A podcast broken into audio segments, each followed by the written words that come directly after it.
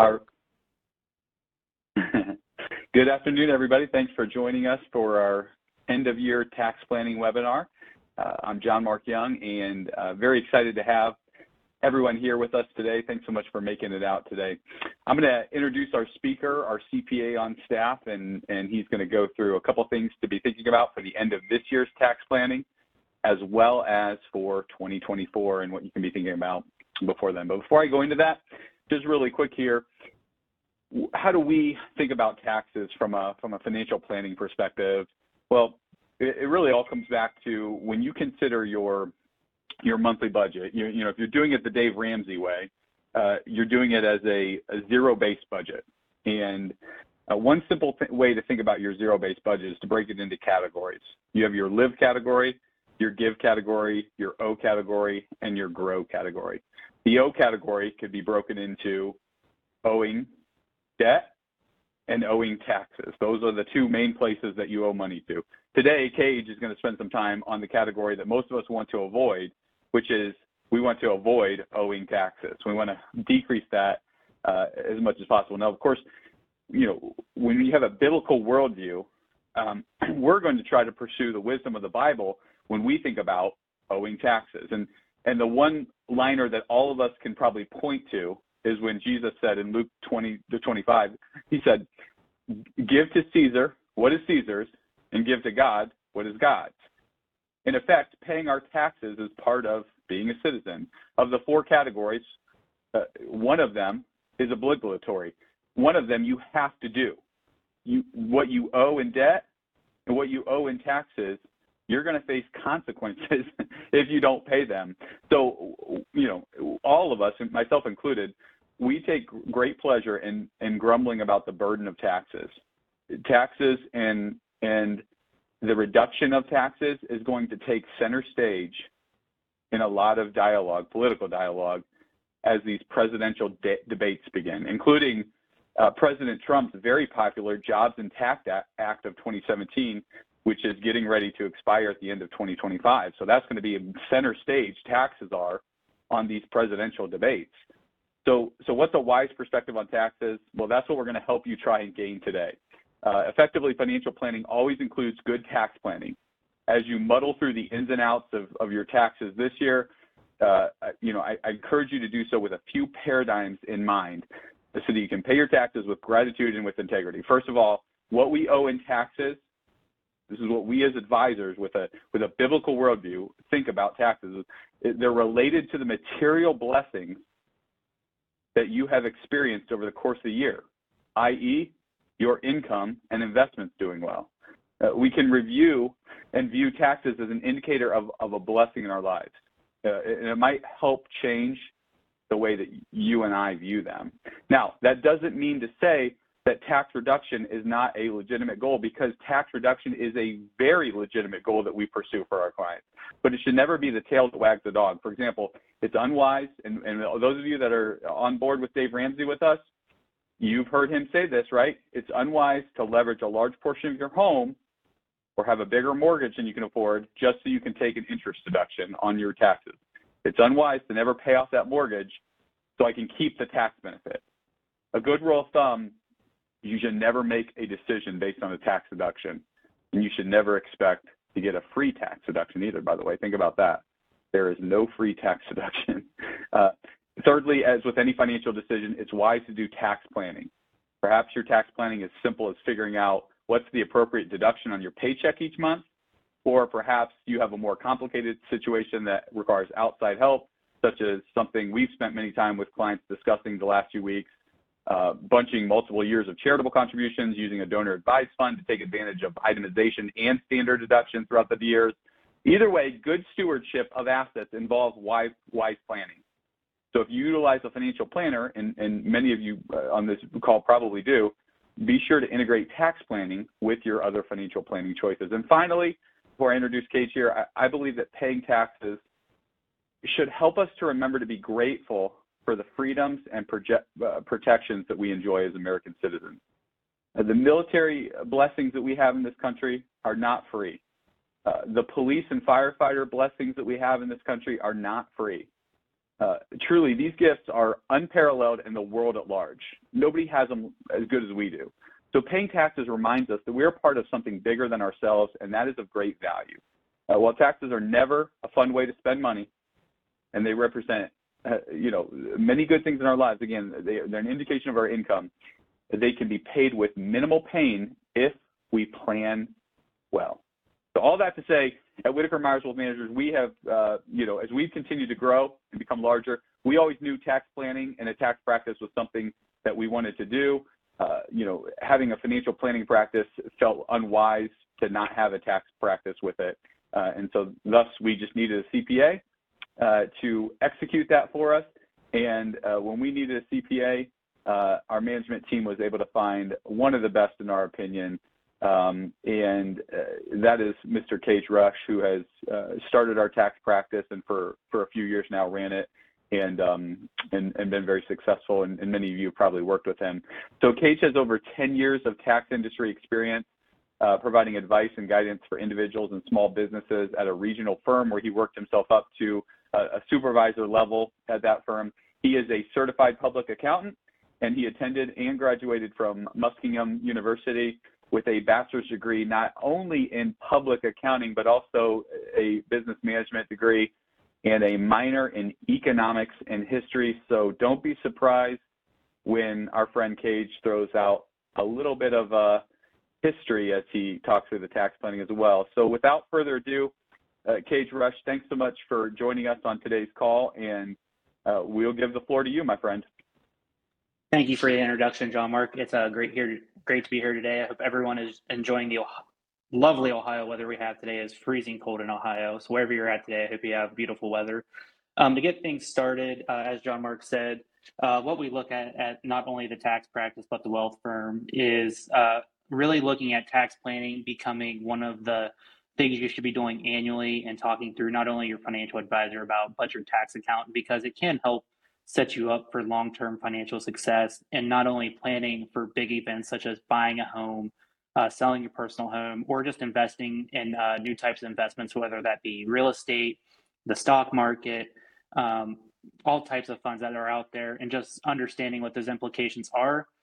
Because the more informed you are about your financial situation, the better chance of success you have in implementing your financial plans that you work on annually and as you uh, are set up with our wealth management firm. So, to get things started here, um, just a we're going to talk about the 2023 tax year in review. Uh, to get things started, we're going to talk about a legal disclaimer. Um, I'm not going to go through every single word of this. Um, the main gist of this is that uh, all the information in this presentation as of right now is current with IRS rules and regulations.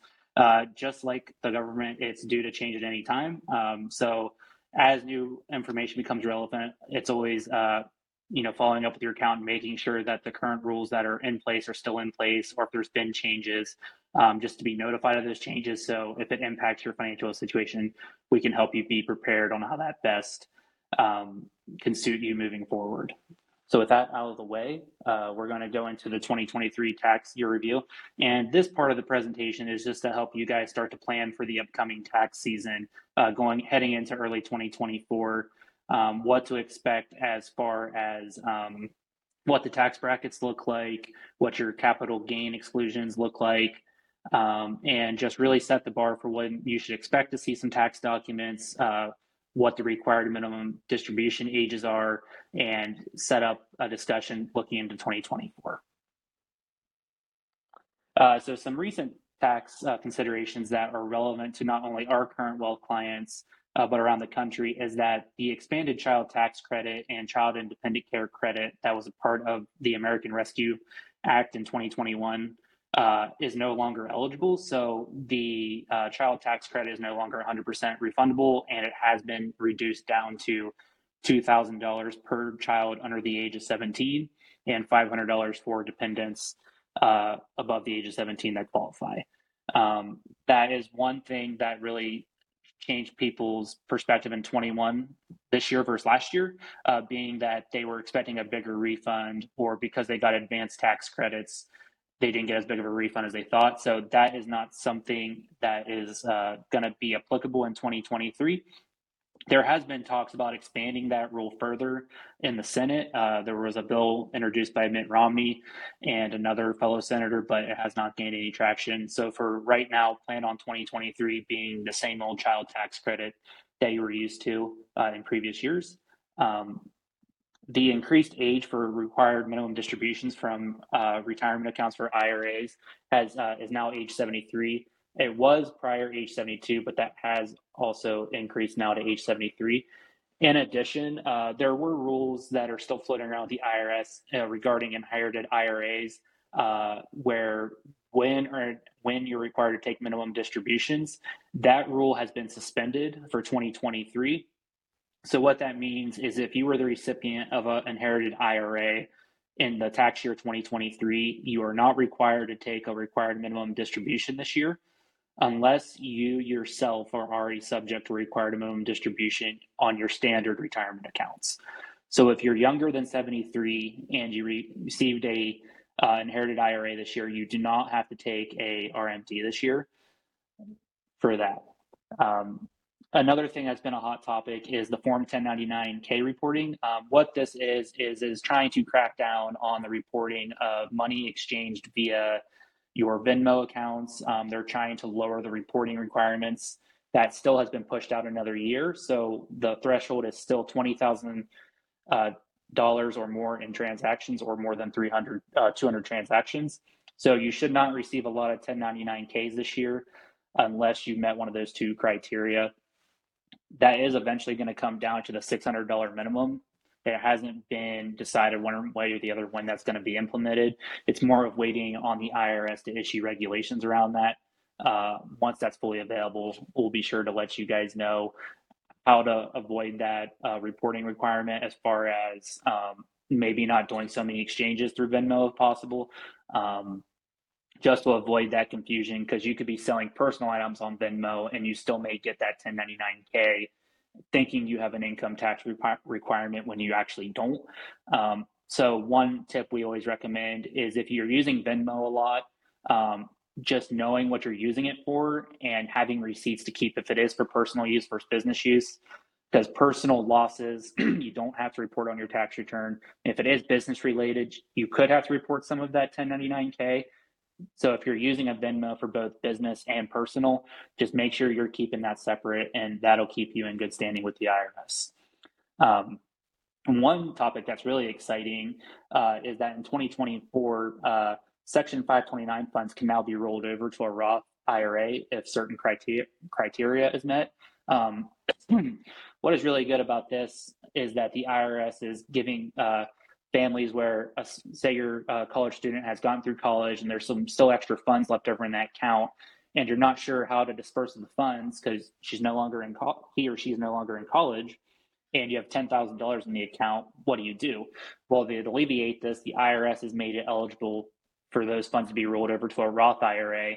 So not only did you help pay for your uh, child's college, but now you've kind of helped jumpstart them in funding their retirement with this Roth IRA option. Uh, for reference, these are the 2023 income tax brackets. There's not much significant changes in the brackets themselves. They've all been adjusted up for inflation um, in regards to those percentage brackets. Where this comes in play is when you're looking at end of year tax planning. If you're wanted wanting to do Roth uh, uh, Roth conversions, you want to know your tax brackets so you're you're uh, with lockstep on your financial advisor as far as how much you want to convert to Roth this year so that you're not jumping tax brackets from 12% to 22% and that and also just knowing what income bracket you're going to fall into this year. One thing that's always important to note and i explain this a lot to clients is that when you do jump tax brackets you don't get initially taxed at that tax you instead ride through the tax bracket like a roller coaster. So if you were a family that made $130,000 this year in 2023, you would fall into the 22% bracket, but your effective tax bra- tax rate, which is what your actual tax will be on your tax return, is closer to 12% than it is 22% because you're where you're at in the 22% bracket is closer to 12% limits than they are the 22% limits. Um, And this is where it's nice to tell people as they're planning for the following year if you anticipate a large bonus from work or you're getting a huge raise, to just be mindful of where those brackets are. So if you need to adjust your withholdings at work, you can reach out to us, you can reach out to your financial advisor, and we can help you calculate where you should be in those withholdings so that you're, you know, you never want to loan the government free money. That's always been our stance here is that you want to try to be close to zero to a thousand is always the sweet spot because that's where there's no underpayment penalties for taxes. You can pay that when you're filing your tax return and you're maximizing your cash flow throughout the year to fund your investment accounts, whether that be a brokerage account, your 401ks, your Roth IRAs, just maximizing your cash flow throughout the year. Whereas if you're withholding the max every single time and you're getting this large refund, you're not cheating the government system. You're really cheating yourself out of that cash flow you could have had available throughout the year to make investments. Um, so that's what we always stress here is you want to try to be close. Now, some people still have that preference of where they want to have a large refund, but we don't want it to be your default mechanism is that as long as you're effective in tax planning, you shouldn't have a huge tax bill every year, and nor should you have a huge refund. You should be somewhere in the middle where you're able to ca- uh, maximize that cash flow year round. Uh, one more topic before we move on the 2023 capital gains brackets. How those work is that if you have a capital gain um, where you would switch between 0% and 15%, for example, if your taxable income falls above the 15%, your capital gain that pushed you over that tax bracket is only what will be taxed at 15%. So, for an example, if you are a family household making $70,000 a year and you had a $50,000 taxable gain, your adjusted gross income for 29 uh, 2023 would be $90,000 with the standard deduction of 27,700, your taxable income would fall below 89,000 for a family uh, threshold of 89,000. So you would have zero tax due on that capital gain. So again, this is another item when you're looking at your brokerage account and you possibly want to recognize some capital gains to rebalance your account, working with your financial advisor to see where you're going to fall in the tax bracket so we can help you effectively manage how to pay that tax so you're not expecting that huge tax bill come filing season. So uh, relevant, these are relevant uh, 2023 income limits that affect your returns and how you invest your funds. Um, Roth IRA contributions for 2023 are up to 6,500 this year, 7,500 if you're 50 or older, and if your modified uh, gross income is below 218,000, you can do the full amount. If your income is between 218,000 and 228,000, your contribution is limited. And then if you're above 228,000, your uh, Roth contribution is disallowed. Now you can still do a non-deductible IRA contribution, but your standard Roth IRA contribution is disallowed. So one effective tax planning tool, talking with your advisors, is if you know because of job increases at work, you're going to be above those limits in a given year. Sit down and talk with your financial advisor to say how do we can we what's the best way to work around this situation so we can still get money into your Roth IRAs and be in those tax limits. One thing can be upping your uh, 401k contributions at work so that you'll fall below the 218,000. Another can be if you just have regular money in a 401k and you have no money in regular IRAs, we can do what's called a backdoor Roth to help you get that money into Roth. I will go over the backdoor Roth and how that works later in the presentation, uh, but that's just to set the table. And then your 401k contributions are 22,500 this year, Roth or traditional. And if you're 50 or older, you have an allowable catch-up contribution of 7,500 to get you to a 30,000 total contribution. Um, Social Security tax is maxed on wages and self-employment earnings of 160,000. So the max you'll pay as an employee on Social Security tax is $9,930. If you're self-employed, it will be double that because you are responsible for the full por- portion of Social Security uh, self-employment tax. So where that becomes relevant in planning to Social Security taxes, if you're a self-employed earner, is that you might want to look at reforming how your business is strategized so you're not maxing out the self-employment taxes every year because that is a huge hit to take as a self-employed individual and those taxes you don't see them come out of your pay throughout the year like you would a normal W 2. You always see that calculation when you file. And if you're not ready for it, it's a huge tax hit. So, doing estimated tax payments, possibly looking to reform your small business as an S corporation, uh, are ways to help lower those liabilities. Um, you just need to be again talk with your tax accountant, talk with your financial advisor to make sure that's something that might make sense for you. It may, it may not. It just comes down to what your individual situation is and how you want to attack that. Um, the child tax credit is the last one. So again, we kind of mentioned this earlier, but uh, to, up to two thousand dollars is available for kids under the age of seventeen, and five hundred dollars if they're between the ages of seventeen and twenty four or older. If you would have an um, older individual that you're taking care of in your home, you can get that five hundred dollars.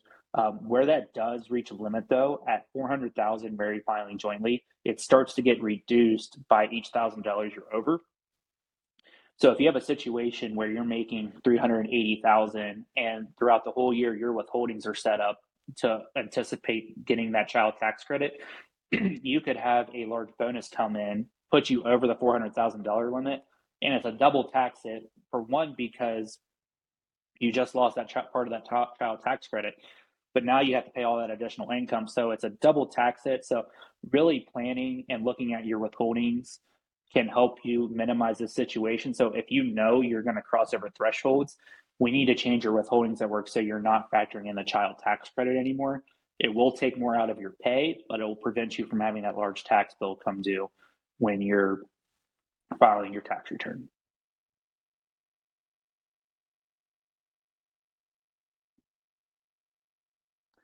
So this is some common, the next part of this presentation for 2023, every year, um, we all wish for a smooth filing tax season, but that doesn't always happen, not because of situations we can't control. Some of it is that, that unexpected work bonus that puts you over the Roth IRA limits. Um, if you're on a marketplace healthcare plan, an unexpected jump in wages can uh, mess up your subsidy you're receiving and create a surprise tax bill. Um, opening up new investment accounts like a brokerage account or an annuity account or any other type of investment account uh, can be creating a new tax problem for you if you're not aware of what the filing requirements are associated with that account and how to account for them. And a surprise tax bill that I think we've mentioned a couple times on here is just by not withholding the proper amount from your pay can really cause a surprise tax bill in your file because you're not looking at your pay stub, you're viewing your pay stubs uh, making sure you're in the same brackets and you're on track for that. So we're going to walk through what each one of these situations looks like and how tax planning can help you with your financial advisor get these situ- get ahead of these situations before tax season, get the steps in motion to help get you on track and just help for a smooth tax filing season here in 2024. so the first step to solving all these issues, as John Mark said, is being proactive in your tax planning with your financial advisor, with your tax preparer. So when you know a change is coming that's going to cause you to go over Roth IRA limits, you know, talking to us, talking to your financial advisor, talking to the tax preparer can help them know one, if you're going to be able to take some portion of your Roth IRA as an allowable contribution, how much is that? Um, how much do we have to recategorize so you don't get a penalty for over contributing to your Roth and how to ultimately resolve that long term. So in the first example of a Roth IRA, if you were to go completely over your, if you were maxing out your Roth IRA for 2023 through throughout the year, you max out your 6,500. Comes time to file your taxes in 2024, and the CPA gets your taxes and looks at it and goes, "Wow, you made 240,000. You gotta, you're over your Roth IRA limits. We got to fix that." So your first thing to do is panic and say, "Oh crap, what do we do?" You know, I'm running up to the tax deadline. So what we need to do is you get your financial advisor, tax preparer on the phone, talk through what caused your income increase, and what your advisor can do is file paperwork with Schwab, with whatever firm you're using, to back out that contribution, to recharacterize it to a traditional IRA. Now, with your income being that high, it's going to be a non deductible contribution, meaning there's no tax break for it. But what that allows the advisor to do, take that funds out of there in a timely manner.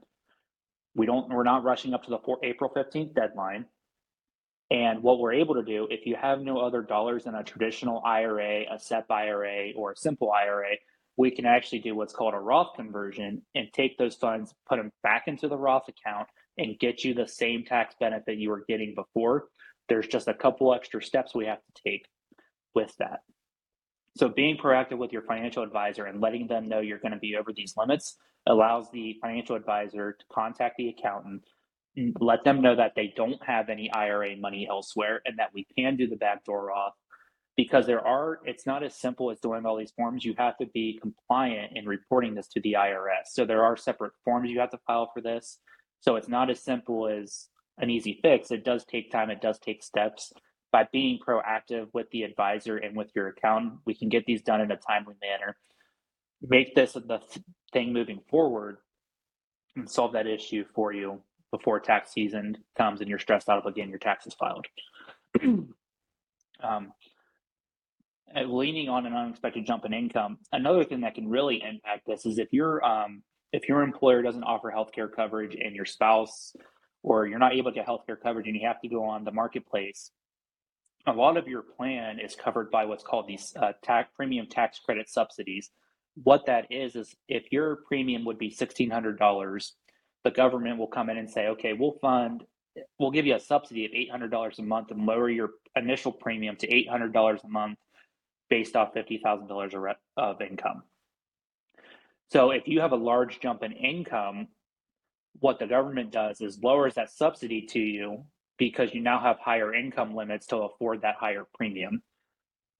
What happens is if you're not in contact with your insurance agent to let them know of the jump in income, you're going to still be paying a lower premium than you should. And what happens is when you get your premium tax statement uh, it's also called a Form 1095A.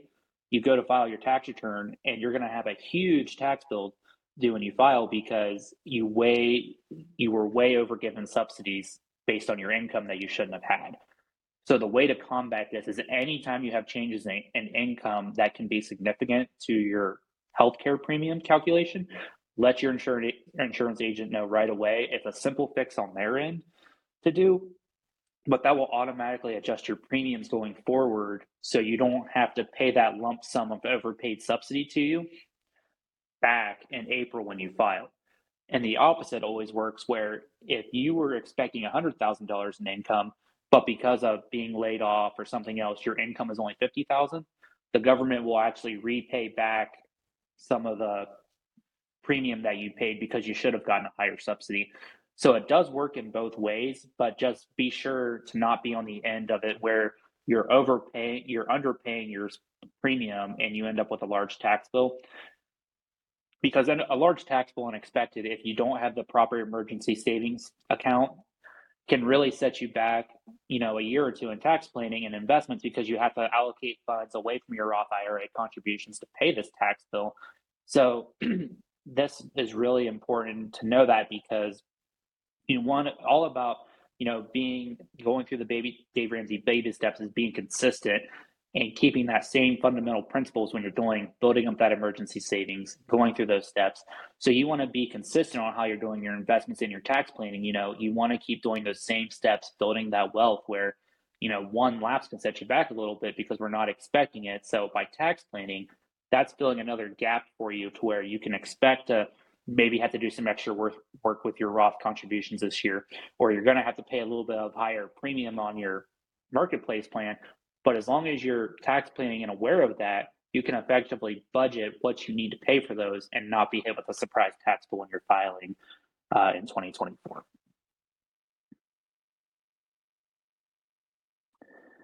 Um, one thing that's always exciting for us is, um, you know, as clients, is helping you guys open up new investment accounts like a brokerage account but if you're not used to these filings, it can lead to new uh, tax filings that you're not used to. So, a brokerage account is a taxable account where every transaction after you buy the initial funds or stocks that you're invested in, whether it's interest, dividends, or selling the stock, there's some kind of taxable event associated with that transaction. If you've never owned a brokerage account before, you're not used to that, you may think it's similar to an IRA and not expect any tax bill and then when you're in the mail come tax time, you might get a 1099 statement from Charles Schwab showing you all these capital gains, and your surprise is that you know it's not money that you budget for throughout the year. So what we always tell clients is when you're opening up new investment accounts with your financial advisor, it's always important to understand the tax implications of those accounts. So you one know what you need to expect to file during tax time, and also what are the possible tax implications of a capital gain? You know, where do I fall in the brackets? So that you can properly plan for paying those taxes when it comes time to file, and you're compliantly reporting all the requirements associated with those accounts to the IRS. And a big one that we've helped started to help clients with this this year is uh, help figure out your withholdings on your wages. Um, so your wages can be tricky because if you're, for example, my mom is a traveling nurse and she's working overtime all the time. So her wages year to year can be difficult to calculate because if she's not working overtime, she's paid one rate, but then she's paid double the rate. So it's hard to quantify what her wages are going to be year to year. So what we try to do is say, okay, what do you think ballpark you're going to make what that does in your head and makes you sit down and say, okay, if I'm working my normal job nine to five, what am I going to make this year? And we, okay, we say we're going to make a hundred thousand dollars joint family. So what we can do is come in, help you calculate what your withholding should be per pay from your job, so that you get the desired, you know, effect on your tax return. If you want to owe five hundred dollars, we can help you calculate your, you know, your withholdings to get in close to that range. Is it going to be exact? No, because every it's estimated withholdings, right? Until you have all your information from your brokerage account investments, your if you're taking IRA distributions, if you're taking Social Security, the more information you have for your withholdings, the more accurate your withholdings are going to be. But if you're getting a one-time bonus, that can always skew your withholdings, or if you're getting a lot of overtime, or that can also impact your withholding. So we always recommend if you know you're going to get a bonus, let us know what the bonus is, when you're getting it, because then usually after that bonus, if your income is going to be steady the rest of the year as far as the pay goes, we can help you calculate what that's going to be like and help you strategize on how to one adjust your withholdings to fix that problem so you don't have the huge tax bill or if you're towards the end of the year and it might be a little too late to fix that now we can help you plan for what you're going to need to save up before April. And we can also help you get your 2024 wages fixed so it's just a one time problem. And extraordinary events also have an impact, impact on this. So if you're selling a rental property, um, if you're selling large investments that have large gains or similar transactions, always talk to your financial advisor and accountant before doing those transactions. So we can help you plan how to pay the tax on that, what that looks like, if we're able to minimize that tax bill by doing some charitable contributions before the end of the year or putting those some of the you know additionally investing in your 401k to the max if you're not already doing that um, i always recommend before any big events it's always best to contact your financial advisor and tax preparer if you think it's going to have a financial impact it's always easier to proactively fix tax issues than it is to retroactively so being proactive is really a first step in helping you plan long term for retirement and, and also in terms of having a good financial advisor. So here we're going to talk about the 2023 tax deadlines. Um, April 15th, individual deadlines is also if you have a corporate tax return you need to file or a trust in the state. Partnership and S corporation returns are due a month before on March 15th. Uh, the 2024 estimated tax payment schedules are April 15th, June, September, and January. And then your current IRA contributions for 2023 are due April 15th of 2024. So if you're someone who likes to review whether you can max out your IRA or not prior to filing, that's something we can help you with.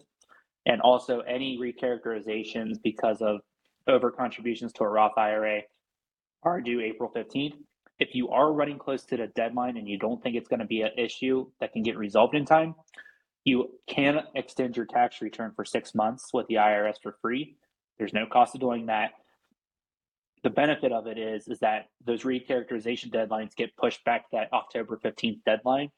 So you have more time to get the proper paperwork filed with that.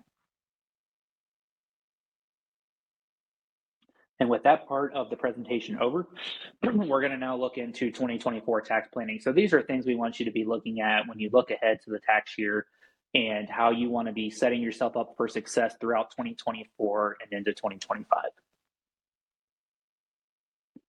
So to start, we wanted to go over the 2024 tax brackets. Again, all marginally increased for inflation. Uh, the standard deduction goes up from 27,000 to 29,200. The tax brackets for capital gains go up a couple thousand each.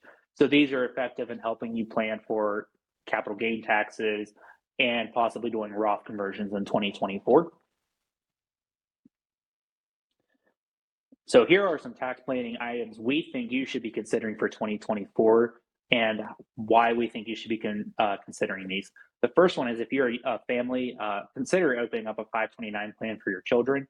The second one is reviewing your RMD requirements on your uh, retirement account. So if you're hitting that 73 age mark in 2024, reviewing your RMD requirements with your financial advisor. And then reviewing the diversity of your tax investments. So with the Secure Act 2.0 that passed this year, opening up a 529 plan makes more sense now than it ever has before. Before there was always the question of, well, do I open up the 529 plan because there's no federal tax deduction, whereas with an ESA plan I can at least get a $2,000 deduction. Now, depending on what state you're in, there are 529 deductions available. For Ohio, we have a $4,000 deduction per dependent. Uh, for states like South Carolina, you can actually contribute up to 500,000 lifetime and there's no limit on what you can do per year. The only limit there is is the $500,000 lifetime limit per dependent.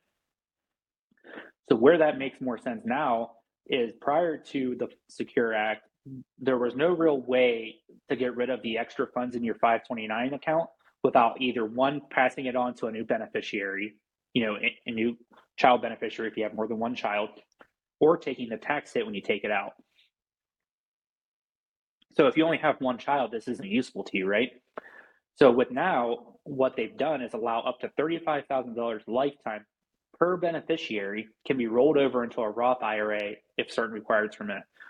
So we always get the question as financial advisors and as tax preparers, I want to help my fund my kid's retirement. I want to help set up a Roth IRA for my kid so he learns how to save for retirement. The issue is you have to be working as a teenager or even younger to be able to even contribute to a Roth IRA. Well, the 529 plan solves that problem. So here are the requirements for the Roth for it to be for a 529 account to be eligible for the Roth IRA rollover. The first one is that the account has to be open for more than 15 years. So if you already have kids that you're funding this through young kids, chances are by the time they're in college, they're going to be close to hitting that 15 year mark. If you have new young ones, I have a daughter that's three years old and a son that's one year old this is the perfect time for me to be opening up these accounts because by the time they're 18, they're going to be eligible for this rollover, whether they decide to go to college or not. The Roth IRA must be owned by the 529 account beneficiary. So if I set up the Roth IRA and my daughter's as a beneficiary, the Roth IRA that's set up has to be in her name. So she has to be the primary account holder on the account. Now, another requirement is that the rollover amount cannot exceed the annual or annual IRA contribution limits. What this means is, so we went over earlier that the max IRA contribution amount is 6,500. That's the max you would be able to do in 2023 if you were to qualify this year for the rollover. For 2024, that amount's going to go up to 4,000 or 7,000. So you would have to roll that over a number of years. So that's why I'm saying having the Roth IRA open while the kids are young and the uh, 529 plan helps set you up for that. The eligible uh, rollover amount has to be in the account for at least five years. So if you're funding the 529 as they grow up, as they go through grade school, uh, private school, high school, you'll meet that five year requirement fairly easily. But it does have to, like a standard Roth IRA, it has to be in the account for at least five years.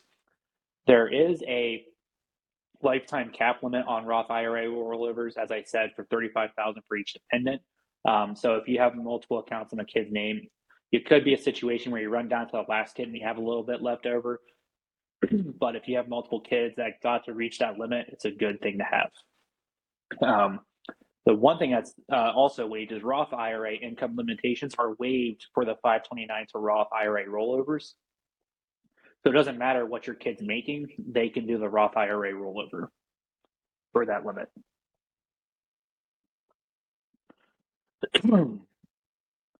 so what the 529 now does for parents is it gives them the chance to not only avoid the issue of if their child decides not to attend college or some kind of trade school, they've saved all this money for nothing and they can't they've lost that opportunity on that money and they have to pay the taxes on it all coming out on the earnings. Now what you can do is help this to help your child start their retirement savings earlier than even we were able to you know our grandparents our parents were able to to help get them set up for even success further as they go into the workforce you know and under normal circumstances, as we talked about, the only way you can contribute to a Roth IRA normally is if they have earned income. If they're working, if they're working at McDonald's, they're working at Kohl's, they're working at, you know, summer job that's where they can only do the Roth IRAs. So what this new option allows is allows parents to contribute post-tax dollars to the child's future education, whether it's college or trade school. Use those funds to tax-free to pay for eligible expenses such as tuition, uh, and books, classes such as that, and the excess funds up to 35,000 lifetime can be transferred to a Roth IRA in the child's name. So for me, that just makes perfect sense to do that because whether your kid's going to go to college or not, or even trade school, you college is not becoming more affordable. It's going in the opposite direction. What I paid at Muskingum in 2013 is almost close to double what it is now just to attend there. So we all see the cost of college rising and rising, and scholarships are not always available from for middle class Americans to where you know you can afford to go to college without taking out a tremendous amount of debt. So the 529 comes in to help you cover that cost, and if any are left over, roll that into a Roth IRA for your children and help jumpstart their retirement. So this for us is really a no-brainer going into 2024 because now you get that Roth IRA roll rollover eligibility.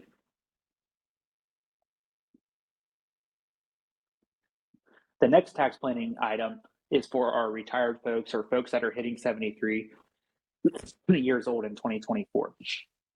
So, reviewing RMD requirements. Uh, beginning in 2023, the age is now 73 if you were born before or born after December 31st, 1950. If you're 72 in 2023, your 2024 RMD requirement has to be taken out by April 1st, 2025.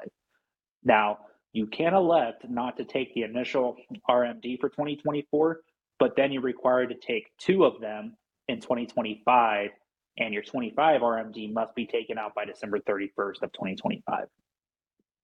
So if you elect to defer your first year, you still have to take it, but in the following year. So you actually have two RMDs. The following year, you hit 72.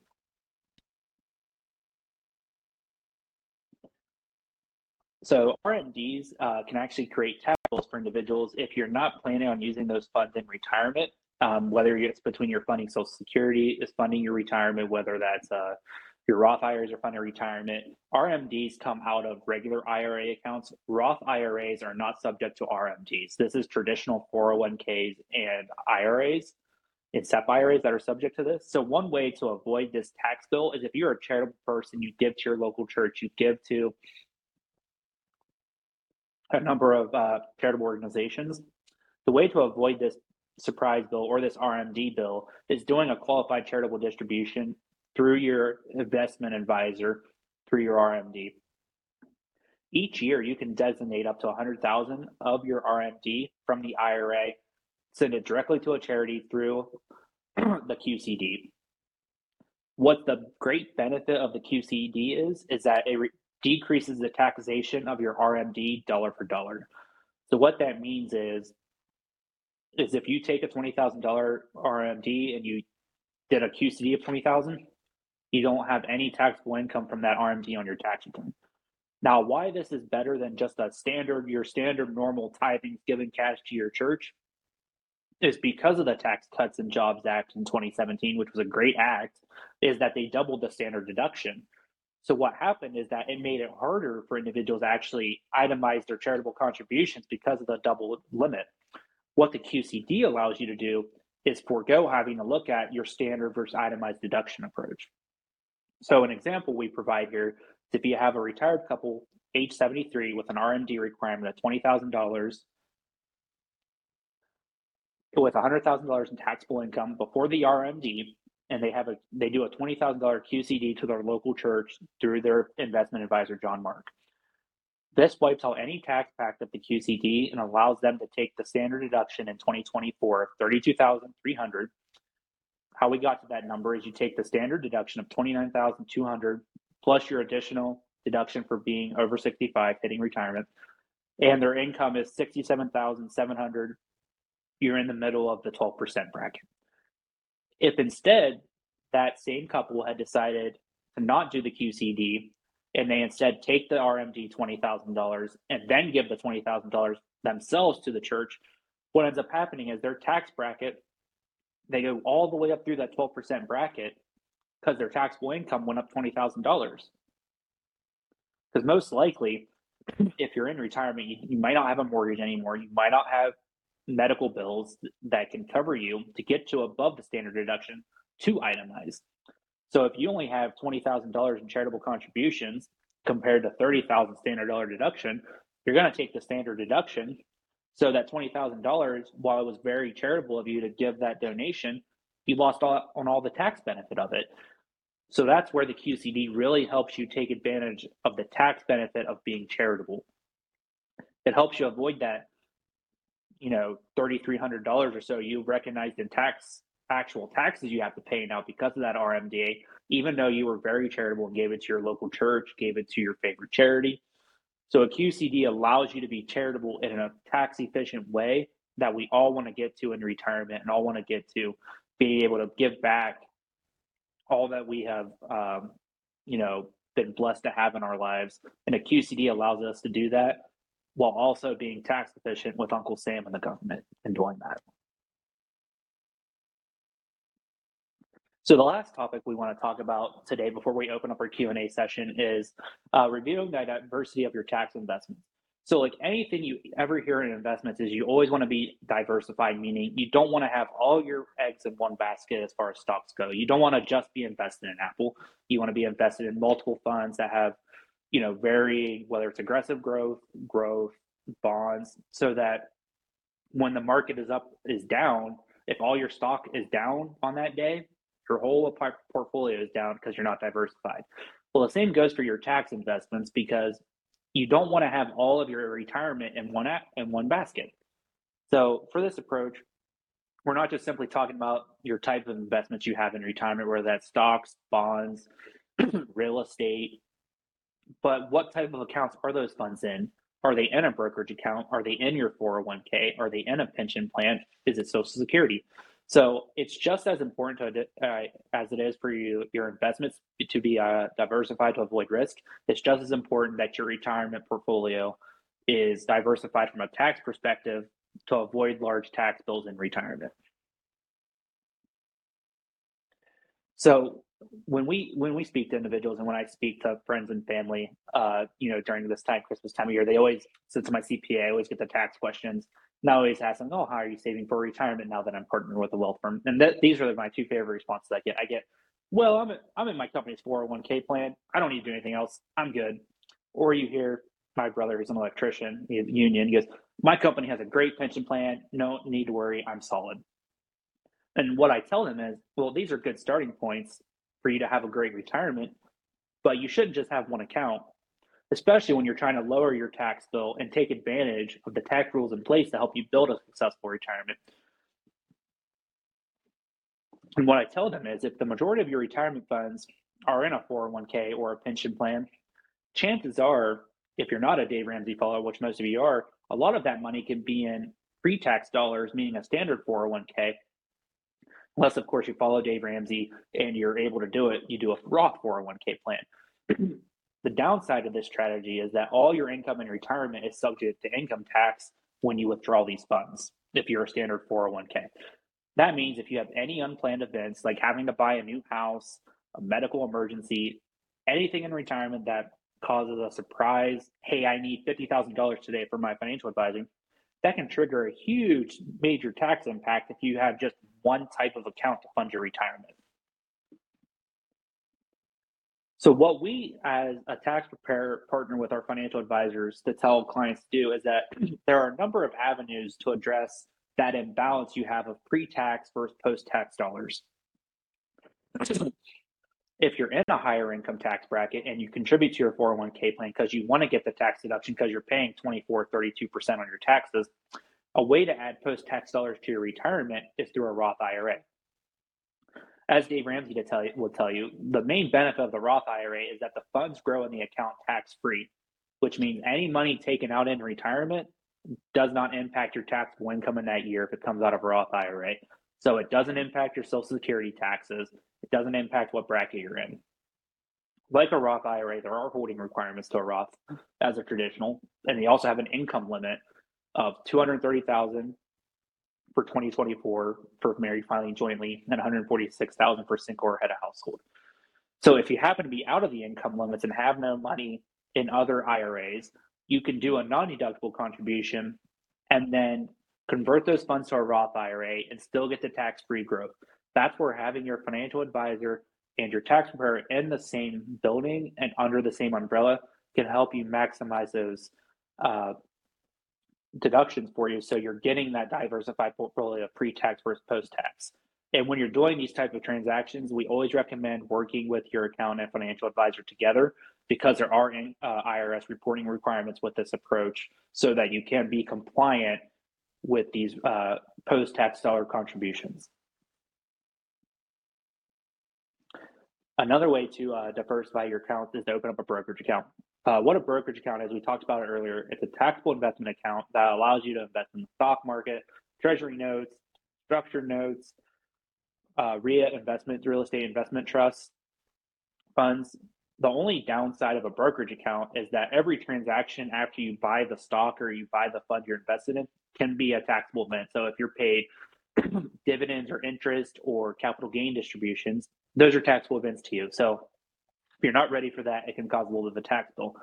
The upside of a brokerage account, though, however, is that there's no holding requirement on the funds to move freely in the account. Meaning, if you put the money in today, and for some reason seven days down the line you need to take the money out, as long as you're not in a structured note or a real estate investment trust, it's fairly easy to get that money out of the account. So what we uh, gives you more flexibility when you need cash right away where and you don't have to do as much planning unless there's a large capital gain or loss associated with the account. So it's useful in building your portfolio of pre-tax versus post-tax dollars, but it also can be used in tax loss harvesting to give you some capital losses to claim as a deduction on your tax return. So capital losses you can deduct up to 3000 per tax year, and that can be useful when you have to rebalance some gains and losses in your brokerage account. Another uh, option would be if your company plan allows it, you can do a, a, health savings account.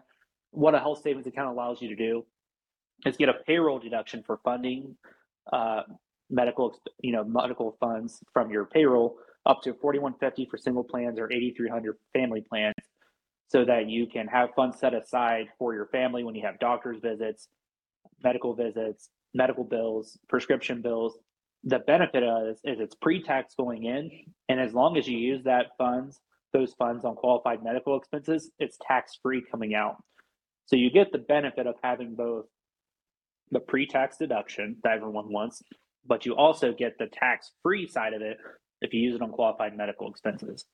Now, the only downside to an HSA is that it results in a higher deductible on your plan, meaning you might have some more out of pocket costs. So if you have a family with a lot of children and you're constantly in and out of the doctor this time of year, an HSA may not be what's best for you right now.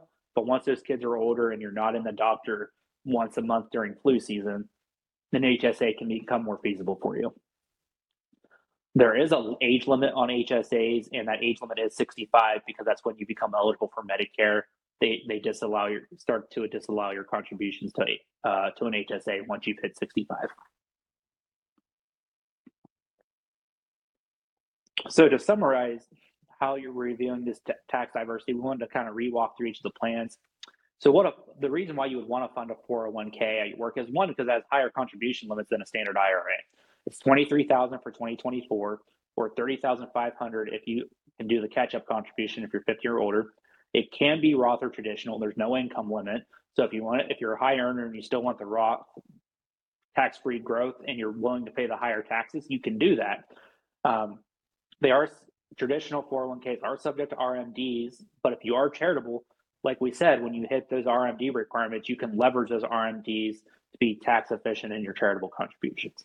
A Roth IRA gets you the post tax dollars that you're looking for, tax free investment in growth on large purchases. Like if you need to purchase a home in retirement after selling, you need a bridge gap in funds. A Roth IRA is a good option for that because it has the tax free on the money out. And there's no RMD requirement for our Roth IRAs. A brokerage account is flexible because it has the most flexibility out of all these accounts. It doesn't tell you what you need to spend the money on. So you don't have to worry about an early uh, penalty if you're under 59 and a half to take money off a brokerage account. And you also don't have to worry about spending on medical bills if it's an HSA account. So the brokerage account gives you the most flexibility when you need funds on, especially on what you need to spend it on. And an HSA account is helpful for you. It's a tax deduction for uh, tax deductible for contributions you put in, and it's tax free for distributions as long as you're covering qualified medical expenses and can also help cover medical expenses in retirement that you may not be planning for. So with that, I'm going to turn it back to John Mark here uh, for the Q&A discussion to go over some questions uh, that everyone put into the chat. Uh, prior to the webinar, we had a Q&A we asked people to ask questions for, and uh, John Mark's going to start going through those questions. Yeah, Kage, maybe before we go through some of those, um, Doug uh, in the chat had put a question in there that Andrew did a good job of answering, but let's just get it on the recording.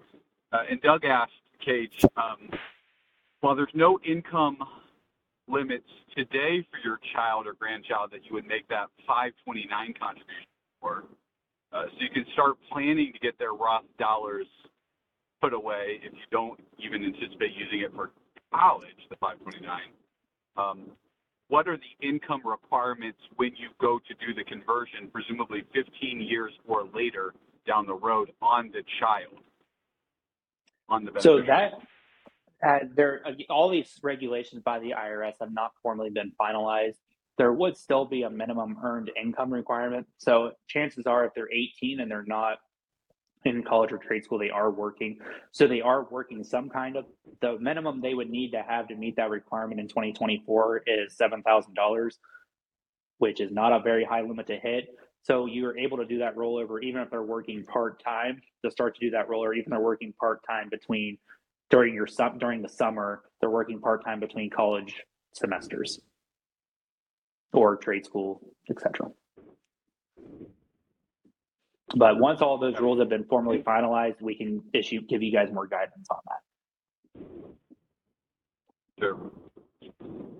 The um, and if anybody has, oh, here we go. We have uh, a question from uh, Dennis and Barb here regarding the HSAs. Um, uh, what is the catch-up contribution for an HSA for this year?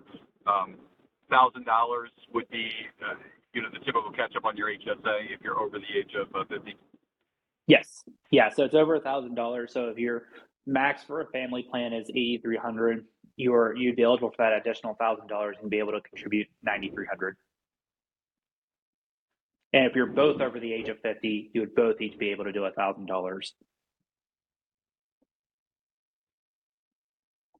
Perfect. Um, and again, any other questions, feel free to put them into the chat. One that we had pre um, submitted and, and uh, definitely uh, a popular one, but as I mentioned on the outset, uh, the presidential election is going to have a big impact um, on what more than likely happens to our tax code post 2025. Uh, what are your um, thoughts around the election and, and its tax impacts?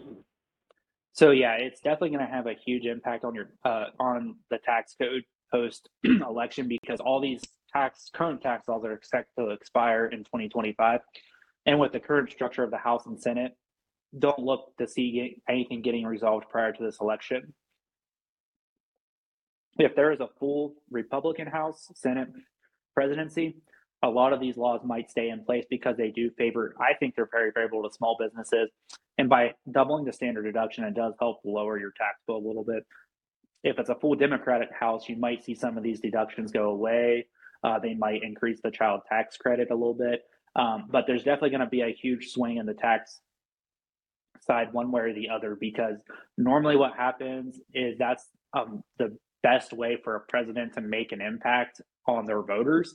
Um, you know, if you look at the last couple presidencies, um, with the exception of Joe Biden, he didn't really pass any tax laws um, that have relevant impact um, on you personally most of the time. Is that when Trump came into office, within a year, we had all these new laws on taxes.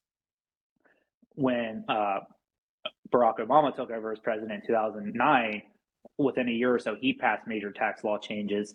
So that's their way to make an immediate impact on their presidency is usually taxes. And because a lot of the provisions expire every six or so years, unless it's deadlocked into law, a lot of these tax laws expire every so many years, usually seven to eight. And that's where we're falling into. So that's definitely one thing as you're listening to the presidential debates coming into the election year and you decide who you want to vote for, what's their plan on taxes, because that is going to massively impact your retirement, how you plan for retirement going into these uh, this next election cycle.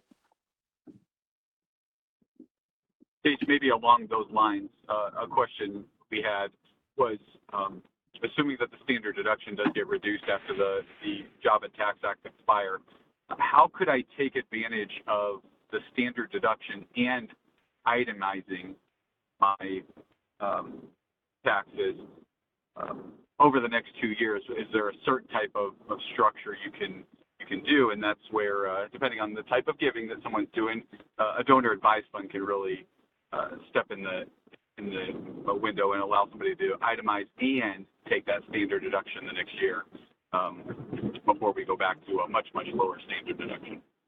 Yeah. So with the standard deductions being double for at least the next two tax years, if you're expecting a large tax hit this year, you the benefit of doing a donor advised fund is you can put the money in the fund now, get the tax benefit now when you have the higher income, be able to itemize in 2023 and then in 2024 once your income is lower and you're you don't have the money to be as charitable as you were last year because of a one-time event you can then go back to the higher standard deduction and still be charitable in 2024 by going through the donor advised fund to give out those funds that you previously donated. So if you're expending a large tax bill in 23 but not 2024, it's smart to do the donor advised fund before year end, get the money in the account because you can take the deduction in 2023. You don't have to give it to the charity in 2023. You just have to have it in the fund before the end of 2023.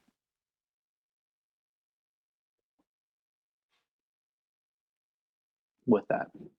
Yeah, and of course, our, our custodian, Schwab, makes donor advised funds extremely easy. Uh, okay, last one here, Kage, because uh, we're a little past time, but we want to certainly get these questions answered. Um, when can I expect my tax documents from Schwab? Perfect. Yeah. So 1099Rs, so that's the distributions from your IRA accounts are usually available by mid January, the first week of January online. So most times we get that you guys will get those by similar time when you would get your W 2s. The ones that seem to take longer are your brokerage account statements, and those are typically available online by uh, February 15th, depending on the week.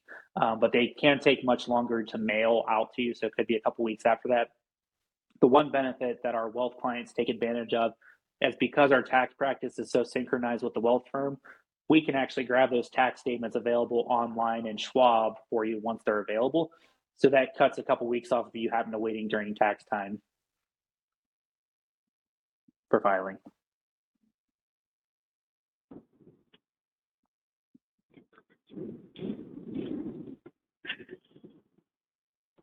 Well, uh, Kage, this was excellent. A lot of good, uh, great planning ideas.